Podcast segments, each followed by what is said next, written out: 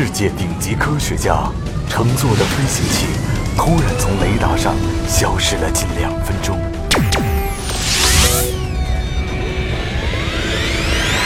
他们被怀疑遭到劫持和复制，重新放回科研基地，破坏全球防卫。为了破解阴谋，特殊机构派出杀手，对精英展开血腥追杀。欢迎收听《清雪故事系列之追杀》，原著王靖康。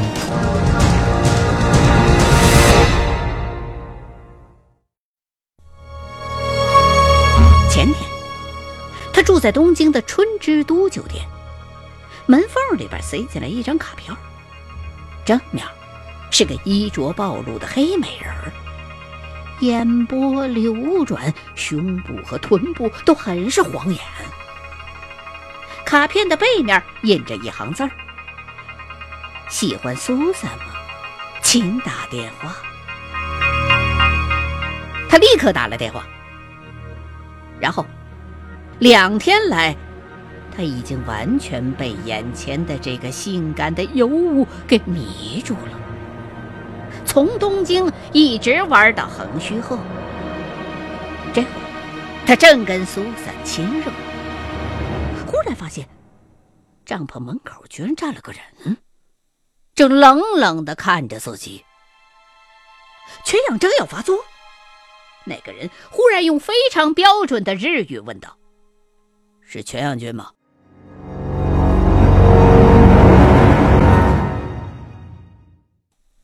全阳次郎狐疑的点了点头，自己来东京是寻欢作乐的，所以在任何场合都没用真名，包括现在躺在身旁的苏珊也不知道。这个陌生人怎么会知道自己的真实名字？还在这么熙熙攘攘的人群当中准确的找过来，天，可别是无孔不入的 K 型人！来人依旧彬彬有礼，这位女士能否回避一下？我想同全阳先生单独谈几句。来人的谦和，打消了全阳的恐惧。他如果是一个杀手的话，不会让目击者离开的。也许是基地派来的信使。于是他拍了拍苏珊光滑的后背：“好，让苏珊先离开一会儿，十分钟之后你再回来。”苏珊就爬起身来，披上了浴巾，对来人嫣然一笑，走出了帐篷。周围的人都在寻欢作乐，没人注意他们。于平宁在全养面前蹲了下来，后者笑了笑：“嘿嘿，来到这儿怎么还是衣冠楚楚？你不是男人吗？”于平明没有理睬他的玩笑，直截了当的问：“告诉我，你在灵妖基地是研究什么的？”全养吃了一惊。看来来人不是基地派来的信使。他胆怯的看着于平明，呃，是研究动物智能。于平宁掏出尖刀来，用拇指试了试刀锋。也许这玩意儿能帮助你恢复记忆。我要把它置于生死之地来做鉴别。于平宁这么想着，全养的身体开始因为恐惧而微微的发起抖来。这个陌生人的目光像是刀锋一样冰寒，在这种冷血杀手面前，任何反抗都不可能成功的。虽然灵妖基地的保密戒律十分的严厉。泄密的人会受到反 K 局的严厉处置，甚至会被处决。但是，毕竟眼前的这把刀威胁更尖呢。我，我才不做什么烈士呢。想到这儿，全养就抖着嗓子讲了起来。呃，已经三年了，K 星人一直没有直接进攻地球，这说明，尽管他们有强大的科技手段，但恐怕也有人类还不了解的某种弱点，所以他们最大的优势是这种足以乱真的第二代复制人。你你可以试想一下，如果有几十个国家首脑或是军队的高层指挥官被调拨，然后这些复制人被植入了潜意识指令，目的是把这场战争引引向失败，那我们还有什么指望？所以，灵妖基地集中了顶尖的科学家，研究了这个叫做“思维迷宫”的装置。用来识别第二代复制人，实验成功了吗？基本成功了。不不过你也知道，地球政府抓过几个一代复制人，但到目前为止，一直也没抓到过一个二代的，所以思维迷宫还没做过实战检验。但但但但但是我们已经对地球人做过多次的实验了，准确度极高，能够清晰的显示出人的潜意识，比如一个孩子的恋母情节、弑父情节等等。所以这个装置对用来甄别二代复制人会非常有效。于平宁沉思了良久。思维迷宫的原理是什么？你问到核心机密了。这项装置非常非常的精巧复杂，但原理是不难理解的。呃，七十年前，有一个姓翁的中国科学家确立了醉汉游走理论。醉汉的每一个脚步。都是没有规律的，但只要他的意识没有完全丧失，那么大量的这种无序的足迹，经过数学整理，就会拼出某种有规律的图形来。呃，换句话说，这些无序当中存在着某种可攻度性。相反，如果他的意识丧失了，呃，那么当他走的步数趋向于无穷大的时候，他他他就会离原点越来越远。这些无序的足迹，经过数学整理之后，就仍然是发散的。灵妖基地的数学家安小姐，根据这个理论，推演出了新的混沌回归理论。这个新的规律。可以用来推导和识别出第二代复制人的潜意识指令。被测试者在回答提问的时候，呃，一定是会对潜意识当中的秘密做出种种粉饰、开脱、回避和自我证明的。呃，就每一个答案来说，回答者都是无意识的，也没有破绽。但只要被提问的次数足够的多，再经过思维迷宫这个系统复杂的整理和计算，就能从这一团乱麻当中整理出一条隐蔽的主线来，那就是潜意识指令隐藏的地方。这是一个粗略的介绍，要想彻底弄清楚它的原理、构造和。技技术细节，再找出对付的办法，恐怕要好几个月的时间。全养次郎说到这儿，心中想着：“你不可以杀我，我还很有用的。”于平宁冷冷的问道：“你知道我的身份吗？”我，我我早已经猜到了，但不知道对不对。你是黑心复制人，而且是有显意识的第一代复制人。那你泄露了这些机密之后，不会受到良心的谴责吗？呃，上帝教导我要爱惜生命。为了上帝的指示，我还能做的更多呢。听到全养次郎露骨的暗示，于平宁冷笑了一声，一把扳过全养的脑袋，干脆利索的一刀割断了他的喉咙。全养的两只眼睛惊恐的圆睁着。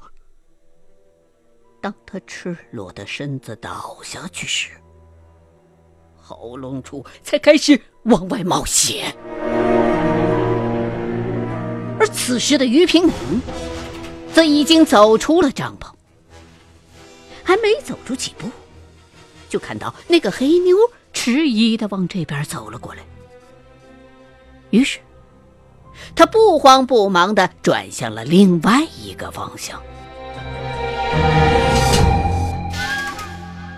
附近的游客们没有受到任何的惊扰，照旧寻欢作乐着。于平宁心想，自己几乎可以肯定，刚刚又杀了一个地球人。但是杀死这个贱种，自己的良心上不会有任何的不安。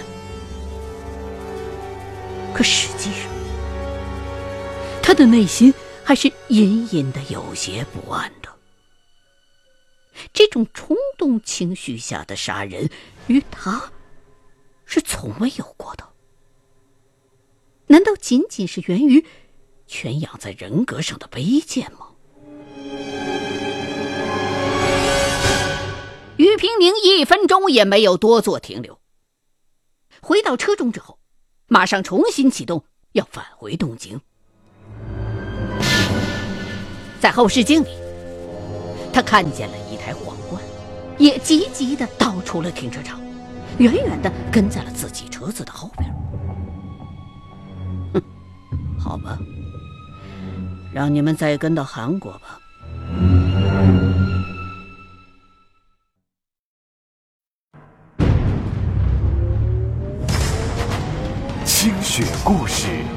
追杀正在播出。原著王靖康。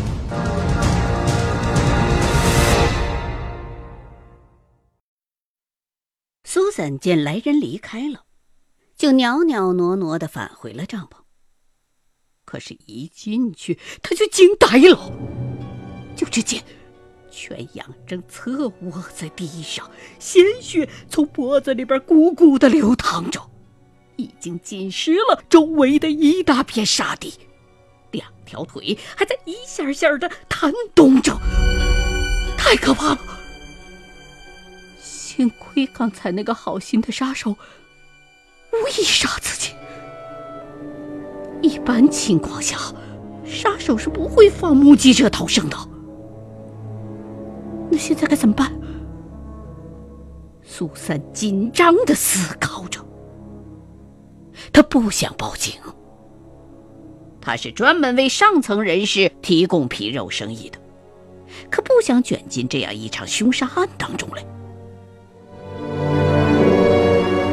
这时，这个日本男人的双腿已经停止了弹动，眼珠子泛出了死鱼般的青白。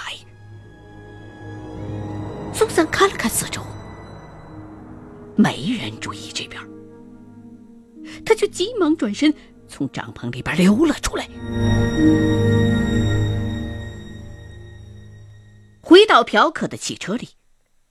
他急急忙忙的穿好了衣服，检查了这个男人的衣物，把钱包里的现金全都揣进了自己的怀里。有美元、日元，还有一大叠人民币。看来这个嫖客去过中国。那么。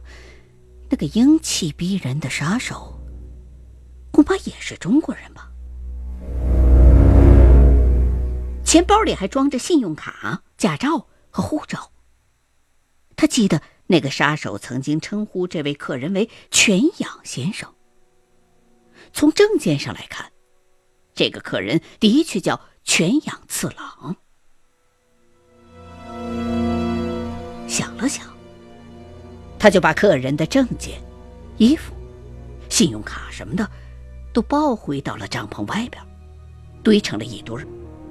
然后，开着全养的车子找到一间电话亭，拨通了报警电话。警官先生。我是一个外国人，发现一个男人被暗杀了，就在横须贺海滩的一个红黑相间的帐篷里，他的证件、衣服都在帐篷旁边。没等对方问话，苏珊就挂断了电话。我已经为自己留了后路了，等警察哪天找到我时，就不会怀疑我是凶手了。再说了，这样做也多少对得起那两沓钞票了。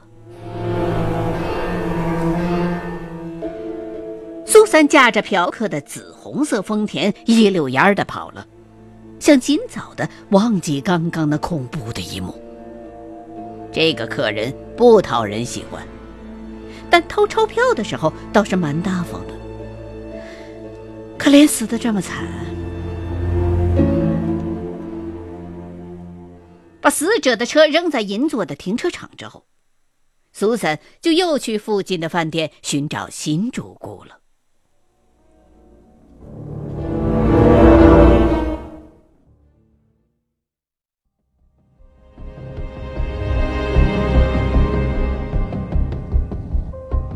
横须贺警察局的远藤康成警官率人赶到了凶杀现场。死者的证件表明，这是个北海道人，三年前到中国西安的一家动物智能研究所任职，四十岁，单身。两天前刚从中国回来度假，喉咙被完全割断，死状很惨。在场的游客。对警官们的询问很不耐烦。不，我们什么都没看见。天这么黑，再说了，我们来这儿也不是给凶杀案当证人的。只有一个游客说，凶手穿戴整齐，在裸泳的人群当中显得很扎眼，所以他还记得，那个人身高大约一米八左右，看背影，是个年轻人。警官们正在现场忙碌着，一个又黑又瘦的中年人笑嘻嘻的挤了过来。“啊，我看见了，死者来的时候带了个黑妞，那个黑美人二十四五岁，胸很大，臀部很美，漂亮极了。”这个叫做查瓦里的泰国游客色眯眯的，他是单身一人来游玩的，没带女伴。所以刚才一直把眼珠子盯在那个黑妞身上，啊，他们一直在帐篷里待着的。后来有个男人过来把黑妞赶走了。那个男人走了之后，黑妞还回来过一次的。远藤警官沉吟，这个泰国人说的黑妞，应该就是那个报案人了。可奇怪的是。凶手为什么冒险放走这个目击者呢？不少冷血杀手不在万分必要的时候，的确是从不滥杀无辜的。可是，当不滥杀与自身安危发生冲突的时候，他们也从来不犹豫啊。所以，这很可能是一名。道德感很强的杀手。接下来，警察们录口供、取指纹、拍摄现场，把死者的尸体装进尸袋，运回警局。他们很快在警方资料当中查出了，死者的父亲叫全养浩，居然是国内一名颇有声望的科学家。但是，当警方给这位父亲打电话询问的时候，全养浩的回答却让警方很是意外。我不是他的父亲，他是日本历史上第一个克隆人。我和他只是纯技术性的血缘关系，我提供了一个细胞，复制了他，仅此而已。我们之间从来没有过什么来往，希望你们不要把我牵涉进去。必要的话，我可以请科学厅长官重申这一点。远藤对全养号的盛气凌人有些反感，但是也知道，确实是没必要把这个人牵涉进来。啊，不必了，我会照您的吩咐去做。新闻报道里绝不会出现您的名字的。那就多谢了。放下电话，远藤想起了今天刚刚收到的美国警方发来的通报，也是一个手法类似的凶杀案。凶手在行凶之前麻醉了死者的妻子。看来，也是为了少杀一名无辜者。这件案子的三名疑凶已经飞来了日本，但随后就失踪了。而且，那名刚刚被害的美国死者也是在中国西安的这家动物智能研究所工作的，也是两天前才从中国返回的。这绝不可能是巧合。远藤立刻开始了布置。毫无疑问，这是一起政治谋杀。首先要寻找报案者。这种高级黑人妓女在日本很少，肯定不难被找到。寻找重点请放在东京市内。另外，通知美国方面，把疑凶的照片传过来，跟此人在日本入境时的照片比照一下。等找到报案的黑人女子之后，让她指认。再通知中国警方。请他们协助对西安动物智能研究所进行调查，并对有关人员实施监控。我有个预感，很可能这一轮凶杀还远远没有结束呢。日本警方的工作效率很高。第二天，报案的黑人妓女就被找到了，她果然还在东京，又傍上了一个名叫……穆斯塔法·萨利麦的阿拉伯富商远藤立即和助手小野赶到了东京，来到了豪华的菊川饭店。苏珊的主顾这会儿不在，他刚刚在室内游泳池游完泳，正躺在白色的凉椅上休息。远藤客气地向他出示了自己的警官证件。请问是苏彩小姐吗？我们是横须贺警局的远藤和小野。什么事？昨天你是否在横须贺和一个名叫全阳次郎的人在一起？全阳被杀之后，是你报的案吧？苏珊嫣然一笑。昨晚上与新主顾还有新主顾的朋友们彻夜狂欢。在迷幻药的天堂当中徜徉，他几乎把这事儿给忘了。对，是我报的案。你们总不会怀疑我是凶手吧？干我这一行的，可不想上头条。是的，我们只是来了解一些情况。如果苏彩小姐配合，在萨利曼先生回来之前，我们就会离开。请看一看，凶手是不是这个叫做……盖克的中国人，苏珊就从远藤手中接过了盖克的照片。哼，当然是他。自己对这个凶手的印象很深，英气逼人，目光冷漠，额头到鼻梁上有一道疤痕。这道疤让他更添雄性的魅力。莫名的，苏珊心中就忽然泛起了一阵想要保护他的冲动。也许是为了感激他昨天手下留情吧。于是，他笑着摇了摇头：“不，不是这个人。”那人长得很粗俗，大嘴巴。我不记得他脸上有疤痕的，身高倒是差不多。那会儿他背着光，我只是瞥了一眼，也可能没看清楚。远藤很失望，他高度怀疑这个名叫盖克的中国人，因为各种线索都很吻合，而且警方已经查到，昨天有个叫唐天青的中国人乘飞机离开东京，飞往了韩国的首尔，他护照上的照片一定是做过伪装，但是电脑判定与这个盖克应该是同一个人，而另外那两个人。温饱和迪诺也尾随这个盖克去了首尔。所有的这一切线索全都有力的指向照片上的这个盖克。可是，这个妓女不会是他的同谋，也没有为这个嫌疑人掩护的动机啊！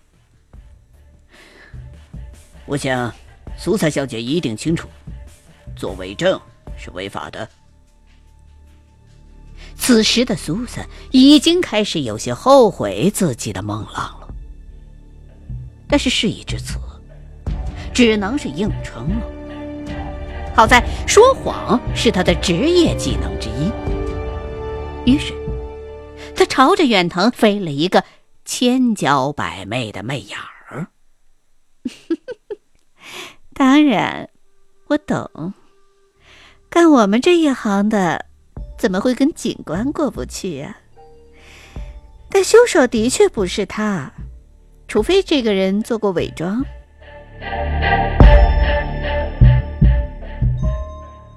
远藤和小野最终还是悻悻的离开了酒店，返回了东京警署。他一进门就问值班警官：“发往中国警方的案情通报有回复了吗？”很抱歉，远藤警官。还没有收到，吉野警官一直在等您呢。果然，与远藤相熟的吉野警官走了过来，执意要请他们俩小酌一番。于是，两个人就跟着吉野走进了一家小酒馆，点了酒菜。吉野关心的问远藤：“怎么样，案子有进展了吗？”远藤很是沮丧。那个妓女不肯指认，但我还是强烈怀疑，凶手就是那个人。我会继续查下去的。嗯，不必查了。什么？为什么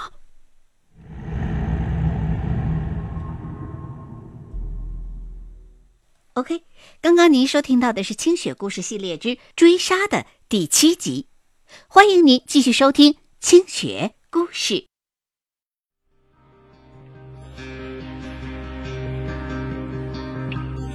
新浪官方微博“清雪故事二零一零”，微信公众号请搜索唯一微信号“清雪故事全拼二零一四”，欢迎您继续收听下一期的清雪故事。